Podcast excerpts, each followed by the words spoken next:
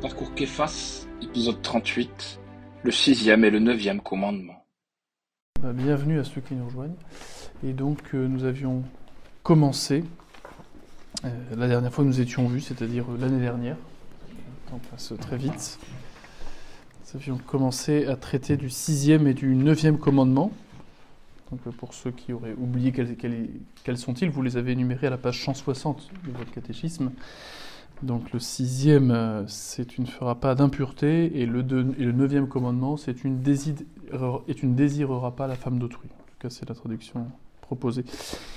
Donc ils sont regroupés puisqu'ils traitent de la même vertu que j'avais présentée déjà assez longuement la dernière fois. Puisqu'il traite donc de la vertu de chasteté. Hein. Chaque commandement de Dieu a toujours une partie négative, une partie positive. Hein. Soit il nous dit de faire quelque chose concrètement, soit de ne pas faire quelque chose, mais ce qui implique quand même le respect de la vertu, car nous ne sommes pas, comme je l'ai déjà rappelé, il ne s'agit pas simplement de ne pas faire le mal, mais il faut faire le bien. Hein. Voilà. Et les commandements sont salvateurs lorsqu'ils sont respectés par amour de Dieu, comme le redira le Christ. Et ça implique, encore une fois, pas simplement d'éviter le mal, mais de faire le bien et de pratiquer les vertus correspondant à ces commandements. Ici, donc, c'est la vertu de chasteté qui est en jeu, qui est une fille, comme on dit, de la vertu de tempérance. Hein. Je rappelle que les vertus sont ces dispositions stables, en tout cas les vertus morales, sont ces dispositions stables qui nous permettent de mettre notre agir de façon... habituel et, si j'ose dire, connaturel, en ordre avec notre destinée. Hein. Celui qui agit vertueusement, c'est celui qui agit de façon habituelle, conformément à sa raison, qui lui indique que le bonheur pour lequel il est fait ne peut se trouver ultimement qu'en Dieu. Et que tout le reste doit être subordonné à cette fin qui est le bonheur en Dieu. Et donc celui qui a la vertu, c'est celui qui a ses dispositions stables, faisant que spontanément, avec aisance, la faculté qu'il emploie est ordonnée réellement à poser un acte qui soit bon, c'est-à-dire un acte qui non seulement ne soit pas contraire au bonheur en Dieu, mais même conduise à ce bonheur en Dieu. Car je vous le rappelle, il n'y a pas d'acte qui soit neutre. Hein. C'est sûr que boire, dormir, manger, courir, c'est neutre en soi. Hein. Mais dès que c'est posé par quelqu'un qui le fait librement et en connaissance de cause, soit c'est bien, soit c'est mal. Hein. Si je dors plutôt que de travailler là où je dois travailler, ça devient mauvais. Si je dors parce que, précisément, j'ai suffisamment travaillé et c'est la nuit, c'est quelque chose qui est bien. Pareil, si je cours, si c'est pour aller tuer la voisine, c'est mal. Si je cours pour me détendre, pour rattraper mon bus que je vais louper, c'est bien. Vous voyez ? Donc, en ce sens, on comprend bien que tout sujet agissant en connaissance de cause, il agit soit de façon ordonnée ou bien, soit de façon désordonnée. Voilà. La vertu, ça indique non pas l'action, mais ça indique la disposition selon laquelle je vais agir facilement, de façon ordonnée.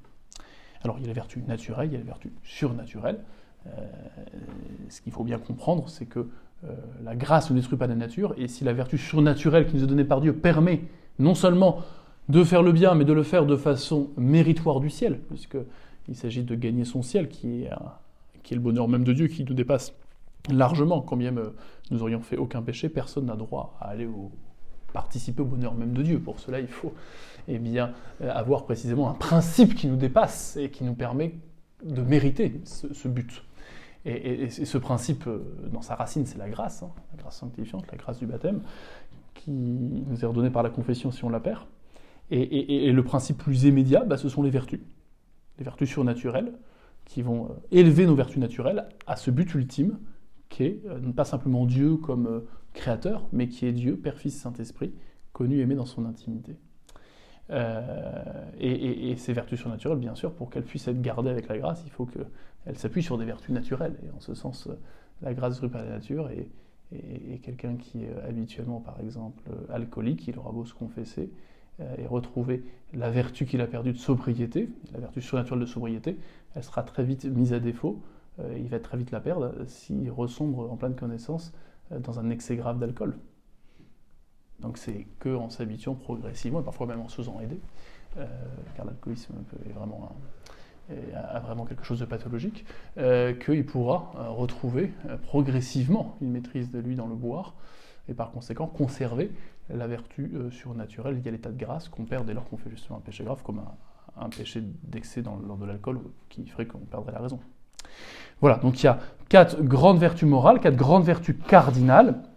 Je le rappelle très vite, hein, pour ceux qui nous rejoignent, il y a les vertus, 4 grandes vertus cardinales qui vont se greffer sur chacune de nos facultés pour les faire agir spontanément de façon ordonnée à notre but. 2 qui concernent les facultés les plus hautes, l'intelligence pratique, la justice qui me fait rendre à Dieu, qui me fait rendre pardon, au prochain, plutôt à chacun selon son dû. Hein, et la vertu de justice, bah, après elle va se décliner justement, quand elle concerne Dieu c'est la vertu de religion, quand elle concerne la société c'est la vertu de justice distributive, et puis quand c'est la justice particulière c'est encore autre chose, mais ça dépend bien de cette même vertu qui me fait rendre à chacun ce qui lui est dû. Après vous avez la vertu de prudence, hein, elle qui va se greffer dans l'intelligence. Et la justice, elle se greffe dans la volonté, la prudence, elle se greffe dans l'intelligence pratique. Donc elle me fait agir dans les circonstances qui sont les miennes, conformément à la droite raison. Alors, il ne suffit pas simplement de savoir faire le bien, d'éviter le mal, mais et concrètement, pour moi, c'est quoi le bien, c'est quoi le mal? Il y a une partie relative à la situation du sujet qui agit. Voilà, donc la prudence, elle se greffe dans l'intelligence pratique, la justice dans la volonté. Et puis après, vous avez les 2 autres vertus qui vont plutôt se greffer sur la sensibilité. L'une qui est par rapport à cet attrait qu'on a vis-à-vis des biens sensibles, hein, qui règle le concupiscible, c'est la tempérance dont nous parlons là. Et puis, vous avez ce qui règle plutôt dans la sensibilité, ce qui a trait aux émotions, aux passions, l'irascible. Et ça, c'est la vertu de force. Voilà. Donc nous étudions depuis la dernière fois la vertu de chasteté qui se rattache donc à la vertu de tempérance, qui est cette vertu donc de tempérance, c'est la vertu qui règle les délectations corporelles selon la droite raison. La chasteté, bah, elle va régler l'usage des plaisirs charnels, de la sexualité, conformément à la droite raison. Alors j'avais rappelé, avant de prendre le catéchisme question par question, hein, mais j'avais rappelé du coup que le 6e commandement nous défend justement tout péché contre la chasteté, tout péché contre cette vertu qui n'est pas la vertu du frustré ou du déséquilibré ou du... je sais pas, ou du moyenâgeux, mais qui est la vertu de l'homme ou de la femme, hein, de l'humain, qui veut vivre non pas comme une bête, mais comme ayant une raison et une volonté qui subordonne eh bien, sa sensibilité. À quoi? Eh bien à l'amour authentique du prochain. La chasteté, c'est la vertu de l'amour. Voilà. Et c'est pour ça que même on avait parlé à la fin, dans les questions, de la chasteté du cœur. Là, le 6e commandement se ramène plus à la chasteté du corps, et encore, on va voir, il parle aussi des pensées, mais la chasteté, ça ne concerne pas que le corps, ça concerne et ça commence d'abord dans le cœur. C'est d'ailleurs ce que dit le Christ lorsqu'il dit à propos de quelqu'un qui aurait convoité la femme de son prochain sans rien dire et sans rien faire, mais simplement en pensée, il a déjà commis l'adultère en son cœur. Hein, et on sait bien que l'infidélité dans le mariage, ça commence rarement à l'adultère, c'est plutôt la conclusion d'infidélité successive. Et bien souvent intérieure, en tout cas bien souvent qui n'appelait pas directement la coopération du corps. Voilà, nous en étions. Donc, eh bien, nous allons reprendre la question du catéchisme à la page donc, 176. Que nous défend le 6e commandement, tu ne feras pas d'impureté. Le 6e commandement, tu ne feras pas d'impureté, nous défend tout acte, tout regard, toute parole contraire à la chasteté et l'infidélité dans le mariage. Donc vous voyez, on a clairement cette vertu qui est évoqué comme étant correspondant à ces 2 commandements. Alors, je ne vais pas tout redire ce que j'ai dit, puisqu'on a déjà parlé assez longuement de la chasteté, je ne vais pas redire ce que j'ai dit, mais retenez bien que le plaisir en soi n'est ni bon ni mauvais, ce n'est pas la critère de moralité, alors du plaisir. La question, c'est est-ce que ce plaisir, il accompagne un acte qui est bon, ou est-ce que ce plaisir, il accompagne un acte qui est mauvais? Voilà. Si l'acte est bon, le plaisir est bon. Si l'acte est mauvais, le plaisir est mauvais. J'avais pris l'analogie avec le boire et le manger. Voilà. Donc ça, c'est la première chose à bien comprendre, parce que souvent, c'est le discours moral est faussé par cette question du plaisir, qui est pourtant voulu par Dieu et qui ne peut pas être en soi mauvais. C'est pas un hasard qu'il y ait ce plaisir aussi fort lié à l'usage de la sexualité, puisque bah, en fait, ce plaisir il est proportionné hein, au bien pour lequel Dieu a fait cette sexualité, pouvoir transmettre la vie et exprimer un amour exclusif. Donc c'est assez logique que de cet usage de la sexualité dont dépend le bien de l'espèce humaine, eh bien, il y a un plaisir qui soit supérieur, par exemple au plaisir du manger et du boire, duquel dépend simplement bah, sa propre survie, son propre bien. Vous voyez, donc c'est assez bien fait, il y a une logique à tout cela. Ce qui a tout cassé, comme on le redira, bah, c'est bien sûr le péché originel, puisque le péché originel introduit, non seulement enlève les dons que Dieu nous avait donnés, en plus de la grâce, il y avait des dons préternaturels, notamment le don d'intégrité, cette absolue maîtrise de sa sensibilité et de son corps, par sa volonté. Mais non seulement le péché originel nous a enlevé cela, mais en plus de cela, eh bien, le péché originel a abîmé notre nature. Au point que, comme le redira Vatican I, on ne peut pas respecter durablement les 10 commandements sans un secours spécial de Dieu, sans la grâce. Ça montre bien que la nature humaine, elle n'est pas simplement enlevée de ses dons d'origine, mais elle est abîmée, elle est blessée. Les théologiens parlent de nature déchue pour dire que on ne retrouve pas le niveau supposé initial qu'on aurait eu sans avoir jamais péché et sans avoir eu les dons. Non, on a une nature qui est inférieure, qui est abîmée, quoi, à ce qu'elle aurait été même s'il n'y avait pas eu les dons. Ce qui explique ce qu'on peut lire dans le journal tous les jours, y compris par rapport à ces commandements relatifs à la chasteté. Voilà.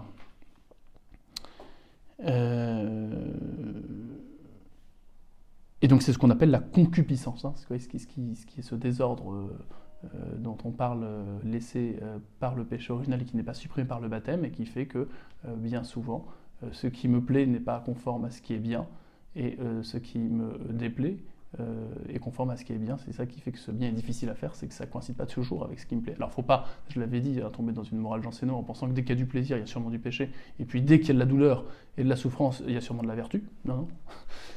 On peut tout à fait mériter son ciel en prenant un bon goûter avec des amis. N'empêche qu'il n'y a plus toujours une coïncidence entre ce qui est bien et ce qui me plaît. Ouais, c'est ça le problème. Et entre ce qui n'est pas bien et ce qui me déplaît. Voilà pourquoi on pêche. Car je rappelle, le pécheur, aussi grand pécheur soit-il, n'est pas un maso. Hein. Le pécheur, il cherche son bonheur, il y a juste qu'il le cherche de la mauvaise manière. Hein. C'est ça le problème du pécheur, c'est qu'il va aimer avec excès tel ou tel bien, au point, bien souvent, même d'en faire son but. En oubliant qu'il est fait pour un bonheur beaucoup plus grand que ce que peut lui donner les biens créés. Voilà. Voilà. Alors, revenons à cette vertu donc de chasteté, auxquelles correspondent ces 2 commandements, le 6e et le 9e. Donc, il défend ce commandement à tout acte, tout regard, toute parole. Donc, tout acte, ça veut dire tout usage. Après, je crois qu'il va reprendre les péchés. Mais ça veut dire donc tout usage complet ou incomplet de la sexualité en dehors du mariage. Et tout acte dans le mariage qui serait contraire au but de l'union des corps, qui est la possibilité de transmettre la vie, et puis l'expression d'un réel amour, d'un soutien mutuel. Donc tout acte, c'est assez clair. Donc concrètement, on le redira, mais on peut déjà le dire maintenant, hein, voilà, tout usage solitaire de la fonction génitale est toujours privé de son but. Puisque la sexualité n'est pas conçue pour être vécue seule, au contraire, elle indique cette altérité sexuelle, elle indique justement la complémentarité, qui fait que pour en user conformément à celui qui a fait cette sexualité, il faut être 2. Et 2, aujourd'hui, il faut le préciser, de sexe opposé. Voilà. Et il faut être uni par les liens du mariage, au moins naturel, pour les raisons que j'avais dit. Le mariage naturel ne concerne que des gens qui ne sont pas baptisés, bien sûr. Il n'y aurait pas de mariage naturel pour 2 personnes baptisées. Soit il y a un mariage, il est sacramentel, soit il n'y a pas de mariage du tout. Et pour quelqu'un qui est baptisé et quelqu'un qui n'est pas baptisé, il y a un mariage naturel, mais pour qu'il soit réellement possible pour la personne qui est baptisée, il faut qu'elle ait la permission de l'évêque, de façon à se marier avec la personne qui n'est pas baptisée. Bon. Mais donc, en dehors d'une union hétérosexuelle scellée par le mariage au moins naturel, tout usage de la sexualité est en soi gravement désordonné, même si on peut distinguer différents péchés qui sont probablement pas tous aussi graves. Donc on avait évoqué rapidement les péchés qui existent. En dehors du mariage, vous avez la masturbation pour le péché solitaire. Et puis après, vous avez la fornication simple, c'est-à-dire de personnes qui ne sont liées ni par un vœu de religion ni par un mariage. Après, vous avez l'adultère, quelqu'un qui est marié, ou un double adultère, quand les 2 personnes sont mariées avec un conjoint différent qu'avec celui à qui ils ont une relation. Après, vous avez la prostitution. Après, vous avez le viol. Après, vous avez eh bien ce qui s'apparenterait donc à la pédophilie, l'inceste. Donc là, c'est des circonstances en fait, qui vont aggraver le désordre objectif qui est de la sexualité en dehors du mariage, et une circonstance qui va rendre le désordre encore plus grave. Voilà. Je crois que j'ai fait un peu le tour. Hein. Bon, puis après, il y a tous ceux qui, de près ou de loin, profiteraient, comme malheureusement ça existe hein, dans l'industrie, que ce soit la pornographie, que ce soit les proxénètes, bon, voilà, ils participent aussi à ces péchés-là, de façon forcément grave. Voilà. Et puis, donc ça c'est pour les péchés qui sont hors mariage. On peut ajouter, là on est sur les péchés en acte, on peut ajouter que faut bien distinguer pour les péchés hors mariage, là pour le péché solitaire, il faut bien distinguer la recherche en elle-même et pour elle-même d'une délectation charnelle, qui est dans ce cas-là forcément aussi un péché grave, d'une recherche, comment dire, non pas une recherche, du fait qu'il peut y avoir, selon les règles volontaires indirectes, un plaisir charnel qui n'est pas recherché, qui n'est pas causé par un acte mauvais, et si on n'y consent pas, bah, il n'y a pas de malice. Je ne sais pas, quelqu'un qui ferait de l'équitation et qui aurait une excitation, c'est ça de l'équitation. Bon, bah, il ne fait pas de l'équitation pour ça. Non, mais je ne sais pas, c'est l'exemple qui me vient. Il fait pas des... Voilà, ou je ne sais pas, quelqu'un qui... mais c'est comme dans le domaine des pensées. Je ne sais pas, quelqu'un qui serait médecin, qui en auscultant aurait une pensée bon, impure. Bon. Du moment que ce n'est pas recherché, et du moment qu'il n'y a pas de consentement, soit la mauvaise pensée, soit l'excitation qui peut faire naître un plaisir certain, eh bien, il n'y a pas de péché. Ça va de soi. S'il y avait un consentement, et un plein consentement, il y aurait un péché grave, car comme je l'ai dit la dernière fois, la matière en elle-même, le péché contre la pureté, qu'il soit en soi en pensée pleinement consentie, ou en désir, ou en acte, en soi, c'est une matière qui est grave. Voilà. Parce que de soi, ça concerne, encore une fois, le plan de Dieu vis-à-vis de la création et de l'amour humain, puisque c'est par la sexualité que l'homme est appelé à être l'instrument de la création de Dieu, et c'est par la sexualité que l'homme et la femme sont appelés à exprimer leur amour exclusif lorsqu'ils sont mariés. Donc on comprend bien qu'en soi, tout détour volontaire et pleinement consenti de la sexualité, qu'elle soit en acte seul ou avec quelqu'un, ou en simple pensée ou en désir, pleinement consenti bien sûr, eh bien en soi c'est grave. Voilà, voilà pourquoi la Sainte Vierge à Fatima rappellera que c'est de fait une cause très fréquente de damnation des âmes. Voilà. Et pourtant, ce n'est pas en soi les péchés les plus graves, parce que les péchés les plus graves, ça concerne Dieu. Ouais. Mais pourquoi il y a plus de gens qui commettent des péchés contre la chasteté plutôt que contre Dieu? C'est qu'il n'y a pas d'attrait hein, sensible à commettre un péché contre Dieu. En revanche, il n'y a pas un attrait sensible à commettre un péché contre la pureté. Donc, lié notamment à ce qu'on a dit sur les conséquences du péché originel. Donc on comprend ces avertissements répétés, oui, le fait aussi que la Sainte Vierge se scandalise de ces modes indécentes, on en reparlera tout à l'heure, la vertu de publicité, hein, qui est cette vertu qui va régler tous les actes qui sont de près ou de loin liés à l'usage de la sexualité. Ça va de la tenue corporelle et vestimentaire aux paroles, en passant par les attitudes, les danses.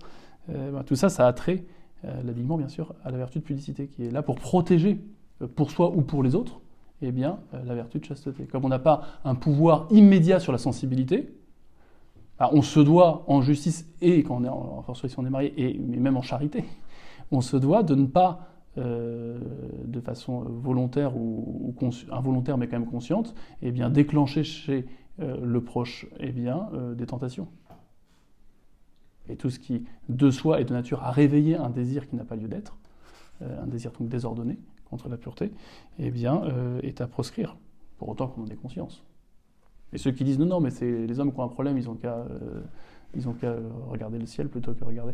Eh bien, c'est oublier de la nature incarnée déjà, mais c'est oublier aussi le fait que, eh bien, un homme déjà n'est pas une femme et que les conséquences du péché, même pour quelqu'un qui n'est pas tordu, eh bien, fait qu'on n'a pas un pouvoir encore une fois immédiat de la sensibilité, que la sensibilité peut se réveiller sans qu'on le veuille. Voilà. Et pour le vêtement, c'est très clair. C'est pour ça que les gens qui ne comprennent pas pourquoi il ne faut pas faire semblant de s'habiller, et que sans s'habiller comme des mormons ou jusqu'aux chevilles, bah, il convient de mettre un habit qui couvre vraiment et qui ne fait pas, soit par sa transparence, soit par sa texture, deviner ce qui doit rester caché. Si on ne comprend pas pourquoi il ne faut pas avoir ce genre de vêtement qui fait deviner ce qui est caché, bah, c'est qu'on n'a pas compris à quoi sert le vêtement. Et si on est vraiment honnête, on devrait du coup se dire qu'on n'a pas de problème à ne mettre aucun vêtement. Vous voyez, il faut être logique. Soit on dit que c'est purement culturel et conventionnel, et dans ce cas-là, baladons-nous à poil, il n'y a pas de problème. Soit on pense que c'est pas que culturel et conventionnel, et c'est pas que quand il fait froid. Et dans ce cas-là, on proscrit aussi, même quand il fait chaud, eh bien, les tenues qui font deviner ce qui doit rester caché. Voilà. Donc c'est le principe en fait très très clair, hein, et très simple à comprendre, et tout le monde l'admet. Après, là on peut être pas d'accord, c'est sur l'application de ce principe. Mais déjà, s'il y avait l'intention de comprendre pourquoi on a un vêtement, je pense que assez naturellement, les trois quarts des doutes, ils seraient résolus. Voilà. Après, je ne dis pas qu'il peut y avoir quand même un aspect en partie relatif, d'une part à la culture, d'autre part à l'activité qu'on fait. C'est sûr que pas tenu d'avoir une tenue aussi descendre lorsqu'on fait du sport seul en jogging que quand on va être statique à un spectacle ou à une messe. Bon, c'est sûr que c'est pas la même tenue, quoi. Et même l'exigence des sens, c'est pas tout à fait la même. Bon, voilà. Voilà. Et puis, donc, quelques principes. Voilà, donc, dans le mariage, eh bien, lorsqu'on sépare l'usage de la sexualité, l'union des corps, d'une des finalités, donc, transmission de la vie, en truquant l'acte conjugal avant, pendant ou juste après, ou qu'on manque gravement de respect au conjoint, bon bah là il y a sûrement effectivement il y a une faute grave, voilà, c'est évident, puisque c'est du coup contraire à la finalité de la sexualité dans le mariage. Voilà, et puis encore une fois, il faut que cet acte soit toujours accompli uniquement et bien avec les deux personnes qui sont mariées. Sinon, quand même, on commettrait union des corps apte à transmettre la vie et respectueuse de l'autre. Si ce n'est pas dans le mariage et qu'en plus, l'une des deux personnes est mariée, bah, il y a bien sûr un désordre grave, comme on l'a dit. Voilà, je crois que j'ai fait un peu le tour.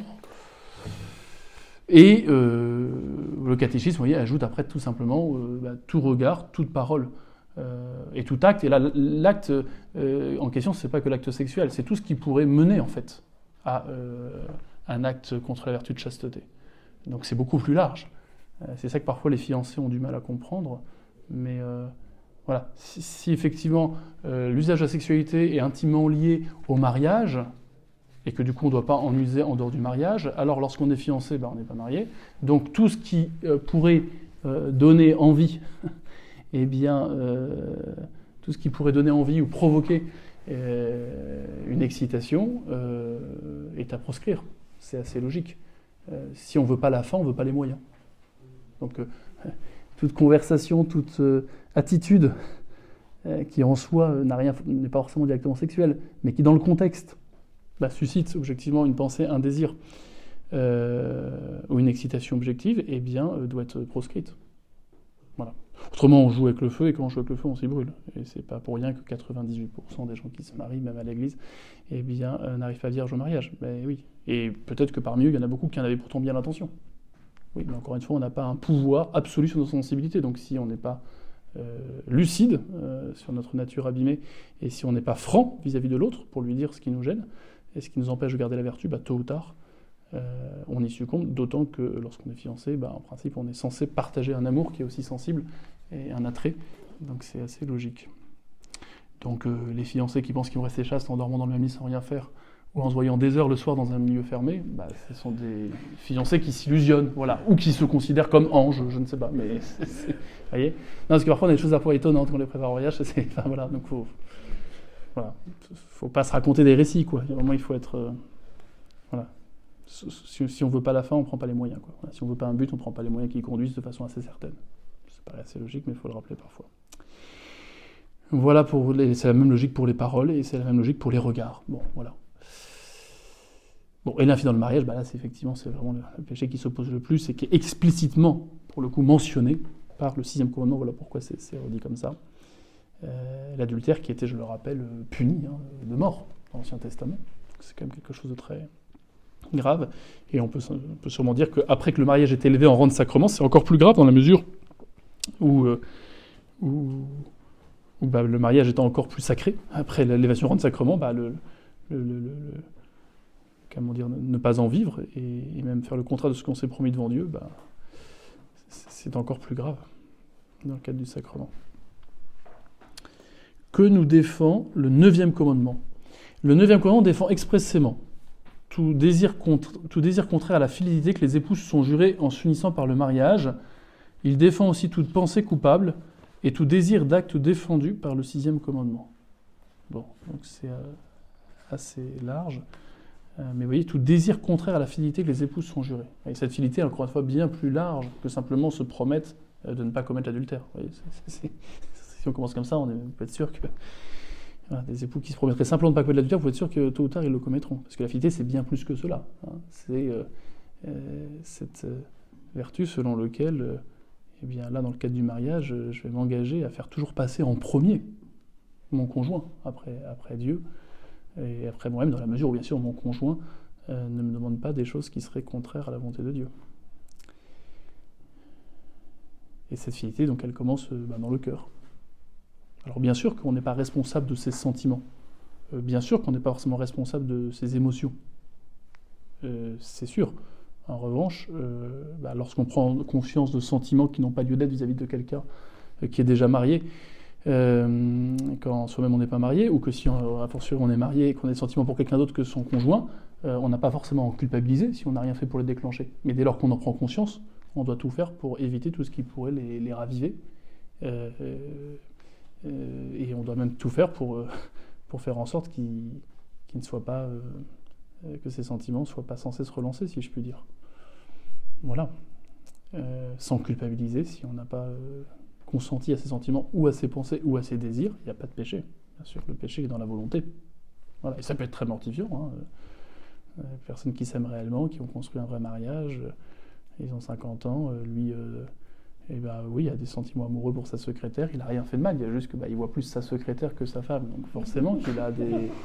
Non mais forcément qu'il a plus les bons côtés que les mauvais côtés. Bon, et que... Non mais l'herbe du voisin est toujours plus verte, c'est ce qu'on dit. Et donc quand... Mais non mais c'est vrai. Et donc forcément que l'imagination aidant, alors c'est encore plus vrai je pense que quand c'est une femme vis-à-vis d'un autre homme que son mari, on s'imagine toujours que ça aurait été mieux. Voilà, enfin, en tout cas c'est le risque. Et donc c'est là qu'on se met en danger, c'est que quand on prend conscience de ça, qu'on ne fait rien pour lutter contre ce petit manège, et puis peut-être qu'on ne fait rien pour changer de boulot. Alors je ne dis pas qu'il faut changer du jour au lendemain de boulot, c'est pas toujours évident, mais si on sent que c'est quand même une tentation qui devient pressante et des sentiments de plus en plus forts, et qu'il y a un risque en plus qu'il y ait un partage de ces sentiments, là je crois qu'il ne faut pas aller au-delà, quoi. Enfin, de cette prise de conscience pour dire qu'il faut absolument partir. S'il n'y a pas de complicité, que c'est un peu une idée qui traverse l'esprit tentant, c'est bon, c'est pas la même chose, bien sûr. Voilà. Voilà, et c'est pas toujours, et c'est même sûrement pas, à mon avis, de façon générale souhaitable, de faire part à son conjoint des sentiments ou des désirs qu'on aurait pour quelqu'un d'autre, quand bien même on n'en est absolument pas responsable parce qu'on n'y peut rien.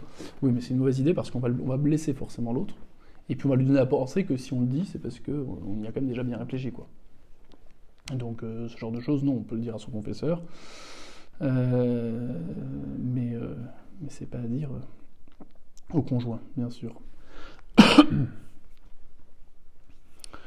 Voilà. Question suivante, page 177. L'impureté est-elle un grand péché ? C'est un péché très grave et abominable devant Dieu et devant les hommes, qui avilit l'homme à la condition des animaux sans raison, l'entraîne à beaucoup d'autres péchés et de vices, et provoque les plus terribles châtiments en cette vie et en l'autre. Donc un péché très grave quand même. Et abominable devant Dieu, devant les hommes. Et donc on a la justification, parce que c'est le moyen dont se sert bien souvent le démon pour faire de l'homme un animal, alors que l'homme est un animal raisonnable, qui se distingue par son intelligence et sa volonté. Mais si celles-ci deviennent au service du corps et de la sensibilité, de la sensualité, eh bien on comprend que l'homme alors... ne vit pas conformément à sa nature, et donc ne vit pas conformément au projet que Dieu a sur lui. Vous voyez, c'est pas que la raison de pécher, de pas pécher, c'est que là, l'homme refuse en fait sa dignité, quelque part, puisqu'il se comporte comme s'il n'avait pas de volonté ou de raison. D'autre part, probablement aussi qu'on a ce qui se passe dans beaucoup d'autres domaines, qui est le domaine de l'addiction. C'est sûr que les péchés liés à la sexualité, lorsqu'ils sont commis à répétition, on le voit tant pour la pornographie, de nombreuses personnes qui veulent s'en sortir et qui ont beaucoup de mal, alors qu'elles ont conscience hein, de tout le mal que ça leur fait, que ça... Voilà, puis l'industrie terrible que ça entretient, parce que derrière, il y a quand même des vraies personnes derrière ces écrans et ces caméras. Et bien, ils ont beau prendre conscience de tout ça, ils ont beau savoir que c'est pas bien, ils ont beau savoir que ça leur pollue l'imaginaire, que même ça va avoir des conséquences dans leur vie de couple et tout ça, et bien, ils n'arrivent pas par leur propre force, bien souvent. Ils ont besoin de se faire aider, alors parfois, des simples filtres suffisent, parfois il leur faut beaucoup plus. Pourquoi? Parce qu'en fait, on va modifier quelque chose dans la psychologie et dans la physiologie. La personne va modifier quelque chose dans sa physiologie qui fait qu'elle va devenir, comme pour n'importe quelle drogue, eh bien, addicte, c'est-à-dire dépendante d'une substance qui est lâchée par le cerveau lorsque eh bien, le corps est excité sexuellement. Et c'est ce qu'on appelle, je crois, la dopamine. Hein. Voilà. Donc c'est le circuit de la récompense, mais qu'on retrouve hein, pour ceux qui sont addicts à la morphine, pour ceux qui sont addicts à la clope, pour ceux que... Sauf que ça n'a pas les mêmes conséquences d'être addict à la clope que d'être addict au porno. On le comprend assez bien, parce que ça ne va pas mentalement avoir les mêmes répercussions. Et puis ça ne touche pas la clope autant au plan de Dieu que la sexualité, pour les raisons qu'on a dites. Même si voilà, être addict, c'est jamais bien. Et encore moins d'un produit qui, du coup, pris avec de plus en plus de grandes quantités, détruit la santé. Et ça, c'est une autre question. Donc, je pense que c'est pour ça aussi qu'il est dit le mot avilir. Vous voyez, avilir l'homme, ça le rend esclave quelque part. Hein. Il n'est plus libre. Voyez. Et là, il y a quelque chose qui est profondément opposé à ce que Dieu veut pour nous, parce que contrairement aux animaux, nous ne sommes pas des êtres de pulsion et d'instinct. Bien sûr que nous avons des tendances en nous. Et bien sûr que l'inclination à vouloir s'unir au sexe opposé, à transmettre ce qu'on a reçu, c'est quelque chose qui est dans notre nature. Et c'est en ce sens qu'il n'y a pas de vocation au mariage, on est bien d'accord. Mais n'empêche que toutes ces inclinations, ces tendances, elles doivent être soumises à la raison. Vous voyez, à l'usage de la raison. Autrement, c'est plus des tendances humaines. Et dans ce cas-là, on ferait de la sexualité un besoin. Et c'est d'ailleurs souvent comme ça que c'est présenté. Alors si on fait de la sexualité un besoin, ça veut dire qu'on fait de l'autre un objet. En tout cas, dans les cas où on l'exerce avec l'autre. Et bien souvent, quand même il n'y a pas d'autres avec qui on exerce cette sexualité, si on exerce seul, bah, il y aura quand même un support. Alors pour les uns c'est la pornographie, pour les autres c'est simplement les mauvaises pensées ou les mauvaises images, mais il y a toujours quand même très souvent l'instrumentation de quelqu'un en fait. Voyez. Donc on voit très bien que c'est contraire à ce que dit la sexualité de nous, qui dit que bah, nous sommes des êtres de relation, une altérité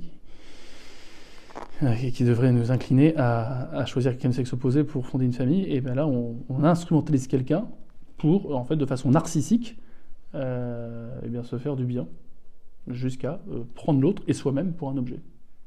Alors aujourd'hui, on se rassure en disant, du moment qu'il y a le consentement, bah, c'est pas grave, et on verra peut-être des choses abominables dans 10 ans, parce qu'on prête extra que la personne était consentante, et que, donc elle est consentante, c'est possible, mais on oublie complètement que deux égoïsmes ou deux instrumentalisations mutuellement consenties ne rend pas moins le désordre présent. Le consentement n'est pas le premier critère de moralité de la sexualité. C'est une des conditions, bien sûr, mais c'est pas le premier critère. Voilà, donc il avit l'homme à condition des animaux sans raison, et on peut rajouter, il fait considérer son prochain comme un objet, quoi. L'entraîne à beaucoup d'autres péchés et de vices, et provoque les plus terribles châtiments en cette vie et en l'autre. L'entraîne à beaucoup d'autres péchés et de vices, bon, on le comprend assez bien, comme tout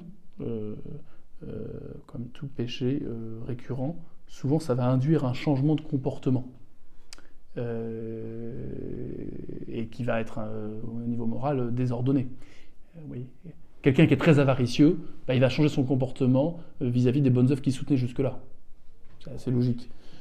Et quelqu'un qui est très gourmand, bon, bah, souvent il aura quand même une plus grande lenteur à travailler correctement l'après-midi à 15h. Bon. Donc souvent, hein, lorsqu'il y a un amour excessif d'un bien, ça va se répercuter avec d'autres désordres.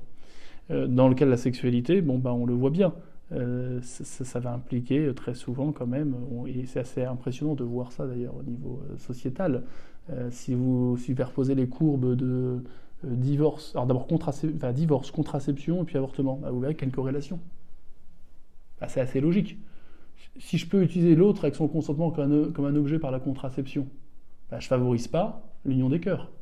Donc je vais favoriser plutôt l'utilisation de l'un par l'autre. Et quand c'est plus comment dire, réciproque, que c'est plus partagé, et que les deux ou pas forcément d'ailleurs, mais l'un des deux se dit qu'il ne trouve plus son compte, ben on se barre, divorce. Oui. Pareil, vous pouvez faire un parallèle entre la contraception et l'avortement.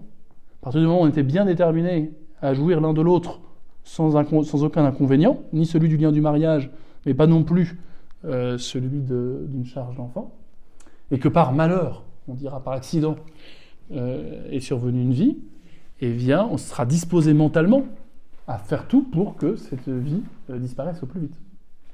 Donc, pilule du lendemain, et puis si on l'a pas vu, qu'on n'a pas fait gaffe, bon, bah, avortement, alors début médicamenteux, et puis si on n'a vraiment pas fait gaffe, ou qu'on s'est décidé trop tard, ou qu'il y a eu un retour de situation, bon, bah, ça peut être chirurgical. Et aujourd'hui, pour une situation soi-disant de détresse psychosociale, ça peut être jusqu'au jour de la naissance. Donc c'est quand même dingue.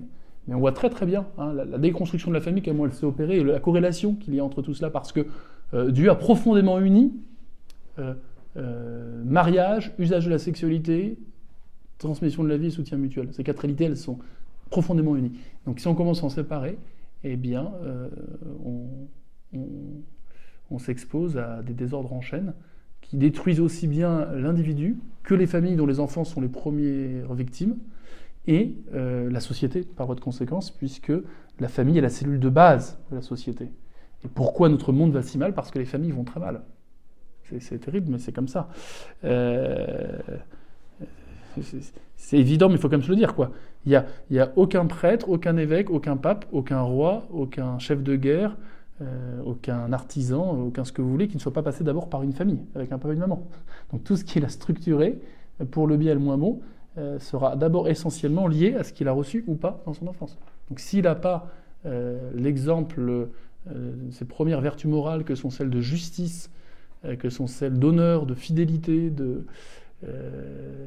d'amour vrai et donc d'amour sacrificiel, car il n'y a pas d'amour vrai qui n'accepte pas de faire passer le bien de l'être aimé en premier par rapport à son bien propre, et bien alors vous ferez des individus qui seront absolument plus à même de transmettre ce qu'ils n'ont pas reçu et de vivre de ces valeurs qui sont pourtant impliquées dans tout métier qui dépasse la simple volonté de se nourrir au jour le jour, quoi.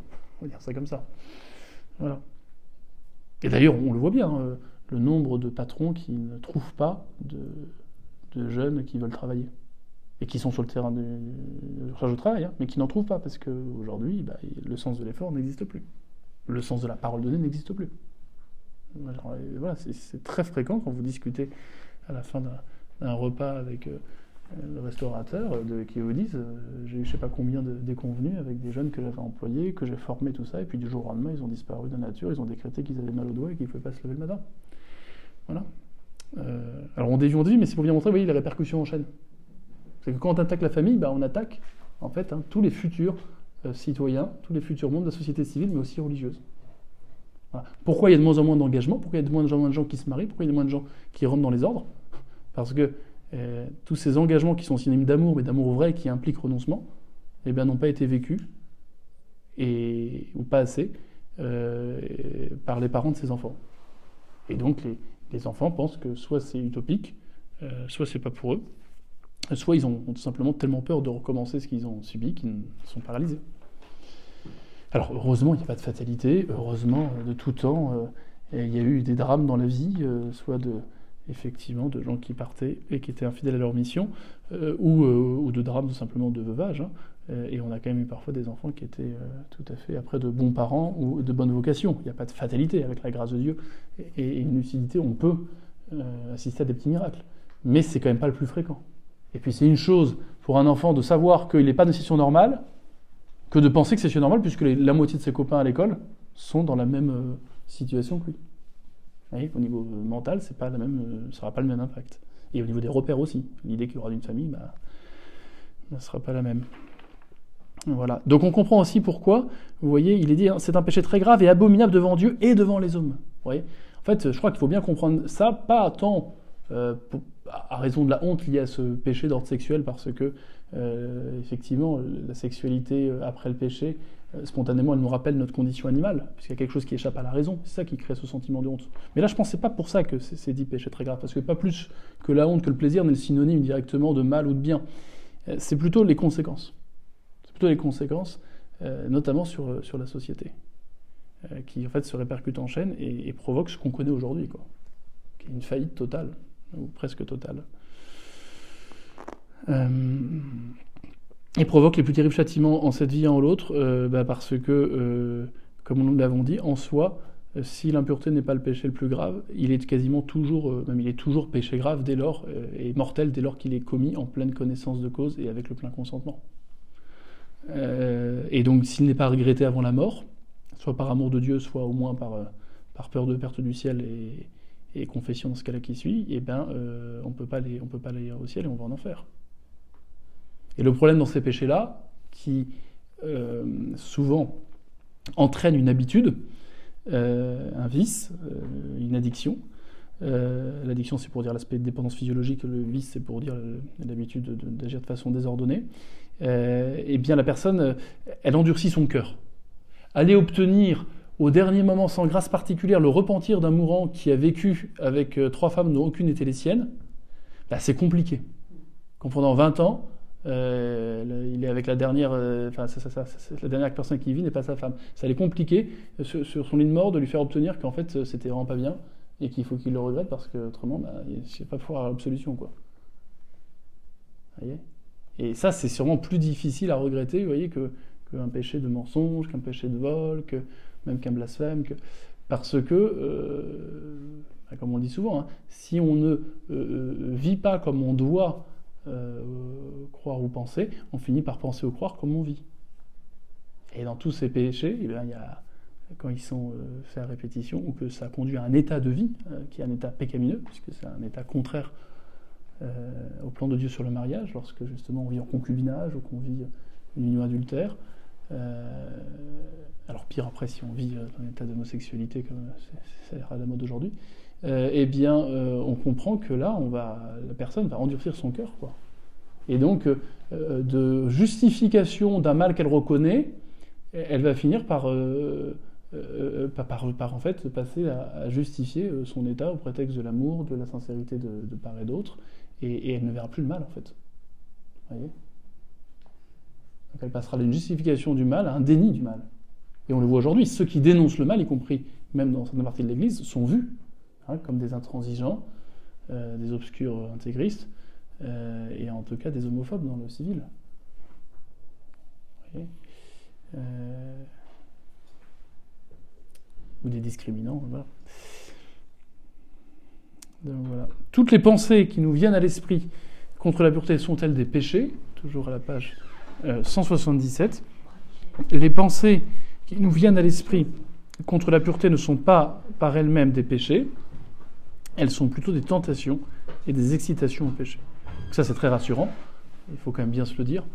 Nous ne sommes pas des robots, nous ne sommes pas des anges, nous sommes liés à un corps qui a en lui, même après le baptême, les conséquences du péché originel, et il se peut que nous ayons bien, des tentations, des excitations spontanées qui nous poussent à désirer faire un acte impur seul ou avec quelqu'un, ou des pensées qui sont même pas liées à des péchés du passé ou à des images qu'on n'aurait pas dû voir, mais simplement qu'on vit dans un monde où il suffit de voir la façon dont s'habillent les gens, les affiches, les films, enfin il y a plein de choses qui fait que on peut avoir plein de sollicitations qui ne sont absolument pas le signe de péché passé ou de péché présent, mais qui sont objectivement des occasions de péché.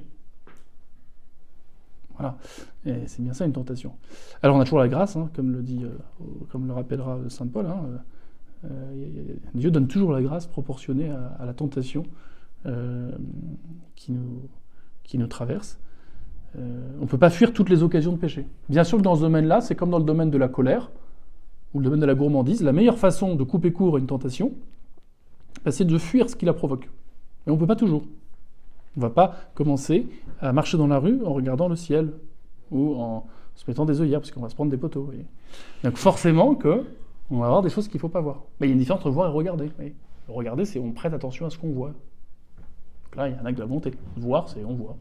Mais ça s'arrête là. Il n'y a pas d'adhésion de la volonté. Donc pour les occasions qu'on ne peut pas éviter, il ne faut pas culpabiliser d'avoir ces pensées provoquées par ces occasions inévitables. Ce qu'il faut, c'est bien sûr ne pas y consentir. Voilà. Et ressentir n'est pas consentir, parce que dans ce domaine-là, il peut y avoir des tensions très fortes qui provoquent un début de plaisir, et bien, encore une fois, le plaisir ne dit rien du péché. La question, c'est ce que j'ai consenti. Voilà. En revanche, toutes les occasions qui dépendent de nous, et qu'on pourrait facilement éviter, on doit les éviter. Voilà, ça paraît assez logique. Et on n'est pas tous égaux. On n'est pas tous égaux par rapport aux occasions de péché, notamment selon qu'on est homme ou femme, selon qu'on est jeune ou qu'on est vieux, c'est évident. Selon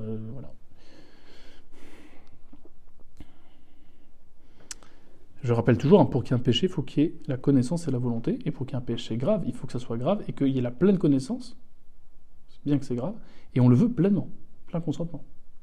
Si objectivement, de bonne foi, on a un doute et qu'on est habituellement pratiquant, il faut penser qu'il n'y avait pas de péché grave. Hein.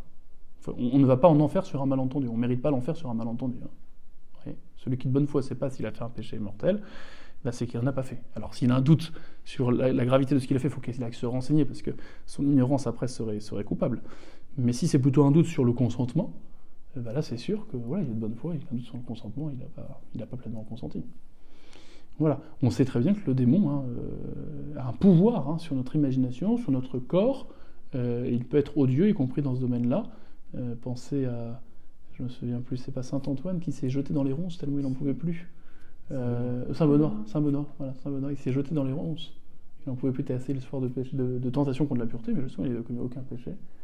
Et bien, il a fini par se jeter dans les ronces pour mettre fin à cela, alors qu'il n'avait fait aucun péché. Voilà. Quand est-ce que les mauvaises pensées sont des péchés, poursuit le catéchisme? Les mauvaises pensées, même quand elles ne sont pas suivies des faits, sont des péchés lorsque nous leur donnons occasion d'une manière coupable, ou que nous y consentons, ou que nous nous exposons au péril prochain d'y consentir. Donc, même si ces mauvaises pensées ne produisent pas en nous d'excitation, ça reste des péchés lorsque nous leur donnons une occasion coupable, voilà, de nourrir un mauvais désir ou un plaisir qu'on n'est pas censé vouloir ressentir. Ou que nous exposons au péril prochain des consenteurs. Donc c'est toujours la même règle. Hein. Celui qui ne veut pas telle chose, il ne veut pas ce qui conduit. Si je ne veux pas pécher, et que je suis une occasion que j'aurais pu éviter, et que volontairement je reste dans cette occasion, eh bien, je deviens responsable du péché auquel je m'expose, quand même, de fait, je ne le commettrai pas. Oui. Celui qui dit « Moi, j'ai prouvé fidélité à ma femme, bien sûr, je ne la tromperai pas, mais je vais quand même aller ce soir avec des amis dans une boîte qui fait club échangiste », Quand bien même, il ne s'est rien passé, je me suis mis en occasion prochaine. Voilà. Donc je suis quand même coupable de ce péché grave, dont je devrais m'accuser. Que nous ordonnent le 6e et le 9e commandement? Le 6e commandement nous ordonne d'être chaste et modeste dans nos actes. Donc là, vous voyez, la modestie, là, ça a rapport à cette sous-vertu liée à la chasteté. Quand je dis sous-vertu, c'est pas que c'est une vertu qu'il faut mépriser, mais elle dépend de la chasteté, de la vertu de pudicité. Hein. La vertu qui protège chez moi et chez les autres, la conservation de la chasteté. Donc, le 6e commandement nous ordonne d'être chaste et modeste dans nos actes, nos regards, notre maintien et nos paroles. C'est vaste. Le 9e commandement nous ordonne d'être chaste et pur, même intérieurement, c'est-à-dire dans notre esprit et notre cœur. Bon. Il faut bien comprendre, et c'est là où il faut quand même rappeler cette règle du volontaire indirect, hein. Je peux jamais faire le mal pour un bien, hein. Je peux jamais faire un péché d'impureté pour avoir des informations, parce que je suis agent secret, je ne peux pas coucher avec une femme qui va à la mienne pour avoir un secret, ça c'est pas possible, quand même c'est pour sauver mon pays. Je peux pas, par exemple, mettons un couple qui est infertile, on demande à monsieur de pouvoir faire un spermogramme, et donc il faut qu'il se masturbe, je peux pas, parce que ça reste désordonné, quand même je le fais pas pour le plaisir, il y a quand même quelque chose qui serait désordonné, un usage de la sexualité qui n'est pas conforme à ce pourquoi Dieu l'a voulu, donc je peux jamais faire un mal pour un bien, ça c'est entendu. En revanche, je peux faire un bien,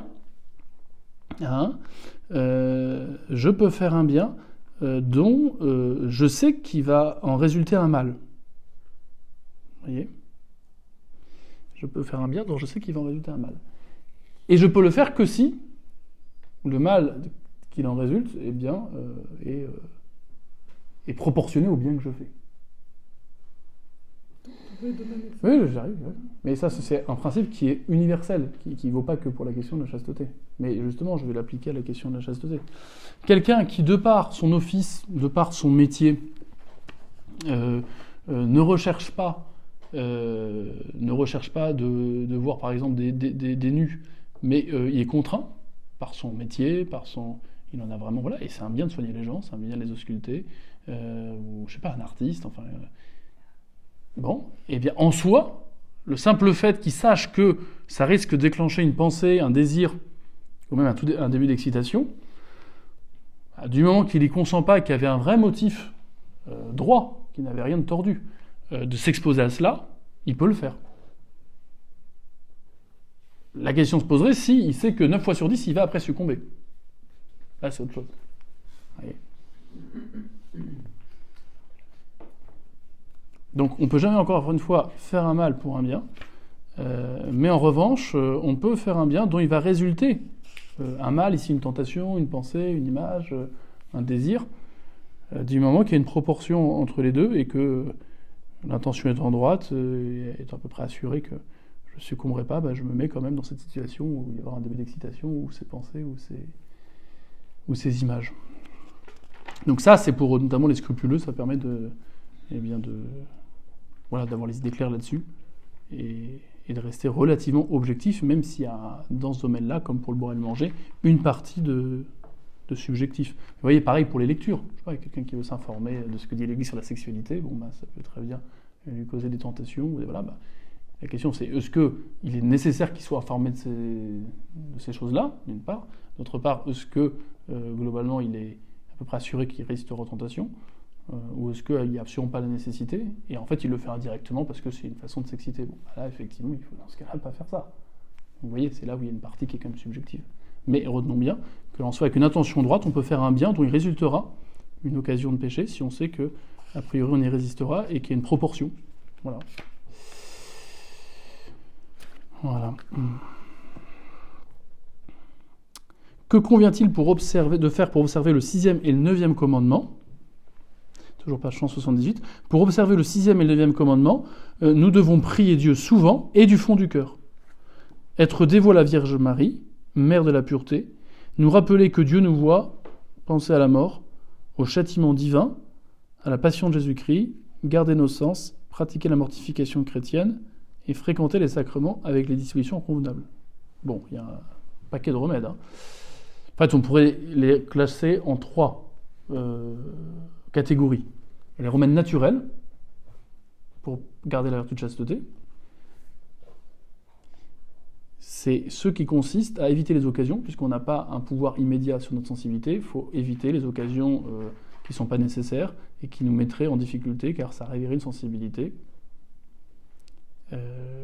notre sensualité, et on se mettrait sans raison en tentation forte et donc en occasion de péché. Et puis, toujours au niveau naturel, il faut essayer de rappeler à notre corps qu'il est fait pour notre âme et non pas l'inverse. Ce qui fait eh bien, que je vais être tempérant, que ce soit dans le boire ou dans le manger ou dans ce qui a trait à la chasteté, à l'usage des plaisirs charnels, eh bien, c'est que j'ai cette maîtrise de moi-même. Et cette maîtrise de moi-même, elle s'acquiert par cette mortification.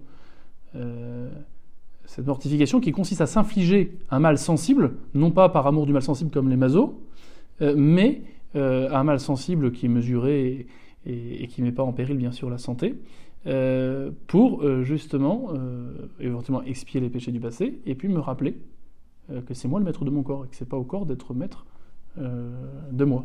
Et ces mortifications, ça peut être très simple, hein. Ça peut être prendre une douche un peu plus froide que d'habitude, ça peut être tout simplement se lever dès que le réveil sonne, ça peut être se resservir d'un plat qu'on n'aime pas bien. Enfin, il ne faut pas chercher forcément le silice ou le fouet, hein. Mais simplement des petits actes contraires à ceux à quoi m'incline spontanément ma sensibilité, qui ne sont pas toujours des actes défendus, heureusement, ma sensibilité m'incline par exemple des actes défendus, mais si je me contente de viser à éviter simplement ce qui est défendu sans jamais à chercher à faire mieux que ce qui est attendu, bah alors tôt ou tard je ferai ce qui est défendu. Vous voyez ? C'est un peu la vie spirituelle et la vie morale, c'est un peu comme la vie sportive. Si j'avance pas ou que j'ai pas désir d'avancer, je vais reculer. Sur place, ça n'existe pas. Donc ça suppose de prendre des moyens qui sont bien au-delà de se dire je vais éviter le péché. Et là, ici, il faut dire bah, je vais pas simplement éviter les excès du boire et du manger ou du domaine de l'impureté, mais je vais faire le bien. Voilà. Et à la racine bah, de ces mots, il y a souvent un manque de maîtrise de soi, donc je vais exercer ma volonté. En faisant en sorte qu'elle contrarie ma sensibilité pour lui rappeler que c'est qu'un instrument, ma sensibilité, mon corps n'est qu'un instrument de mon âme. Donc ça, c'est le moyen naturel. Et puis, on pourrait après rajouter les moyens surnaturels dont il est question, puisque après le péché originel, et même quand on est baptisé, avec les conséquences du péché originel que sont notamment la concupiscence, sans l'aide de Dieu, c'est pas une vertu qui est possible. Voilà. Et c'est là où il y a quelque chose de juste lorsque les célibataires, et a fortiori les célibataires consacrés, puisque ça se voit plus que les célibataires non consacrés, les religieux, les prêtres, et bien suscitent pas forcément la moquerie, mais parfois un peu l'étonnement, voire parfois l'émerveillement, ça arrive encore aujourd'hui quand même, et on se dit « mais comment c'est possible ?» Comment c'est possible? Eh bien, c'est vrai que c'est pas possible par la simple volonté. C'est une condition. On ne peut pas être chaste si on ne veut pas être chaste, c'est évident. Il faut vouloir être chaste. Mais c'est pas suffisant de le vouloir. Il faut l'aide de Dieu. Parce qu'après le péché originel, il y a quelque chose quand même qui est déréglant, tout simplement. Il faut mettre à mort le vieil homme dont parle saint Paul, hein, c'est ça. Et ça implique donc la force de Dieu. Cette force de Dieu, elle est donnée dans la grâce. C'est la grâce. Elle est donnée par la prière et les sacrements, spécialement celui de confession. Mais la prière tous les jours, particulièrement la prière auprès de la Sainte Vierge, qui est bien sûr le modèle de la pureté, et pas d'abord de la pureté corporelle, mais de la pureté justement, vous voyez, du cœur. Hein, elle qui est reliée, tout était subordonné dans son être et dans son agir à la gloire de Dieu. Voilà. Donc nécessairement qu'elle avait la chasteté à un degré héroïque. Et puis, vous voyez, dans les moyens spirituels, qui sont liés à la prière, il y a cette idée de méditer. Parce que la méditation, c'est un exercice de la volonté. Vous voyez, vivre un peu de la vie des anges en s'accordant 5 à 10 minutes tous les jours d'ascèse, c'est-à-dire on va se contrarier et contraire notre imagination à penser à un sujet. Et là, en l'occurrence, un sujet pieux. Un sujet qui nous ramène à Dieu. Bah, ça nous aide à acquérir cette discipline et à mendier la force de Dieu dont on a besoin pour rester tempérant, ici rester chaste. Et dans sa pédagogie, le catéchisme vous dit, bah, pensez plutôt à justement ce qui aura tendance à vous remettre assez spontanément les idées en place lorsque vous êtes très tenté. Pensez à la mort, pensez au châtiment que méritent les péchés graves, pensez surtout à ce qu'a fait le Christ pour vous en mourant sur une croix, il s'est servi de son corps pour nous sauver. Ne vous servez pas de votre corps pour le crucifier, quoi. Vous voyez ? C'est sûr qu'il y a beaucoup de dilemmes qui seraient résolus dans les gens qui sont un peu entre deux. Ouais, ils n'ont pas franchement trompé leur femme, ils n'ont pas franchement franchi les interdits visibles, mais intérieurement, ça vacille quand même beaucoup. Bah, ce qu'il faut se dire, c'est est-ce que sur mon lit de mort, je serais fier de ce que je m'apprête à faire ou à penser ? Ça calme, vous voyez, ça. Là, on revient sur Terre, quoi. Est-ce que détruire ma famille et tout ce que ça va impliquer j'en serais fier sur mon lit de mort parce que je ne pouvais pas contenir des sentiments et des désirs à l'endroit de cette secrétaire extraordinaire. Bon, bah.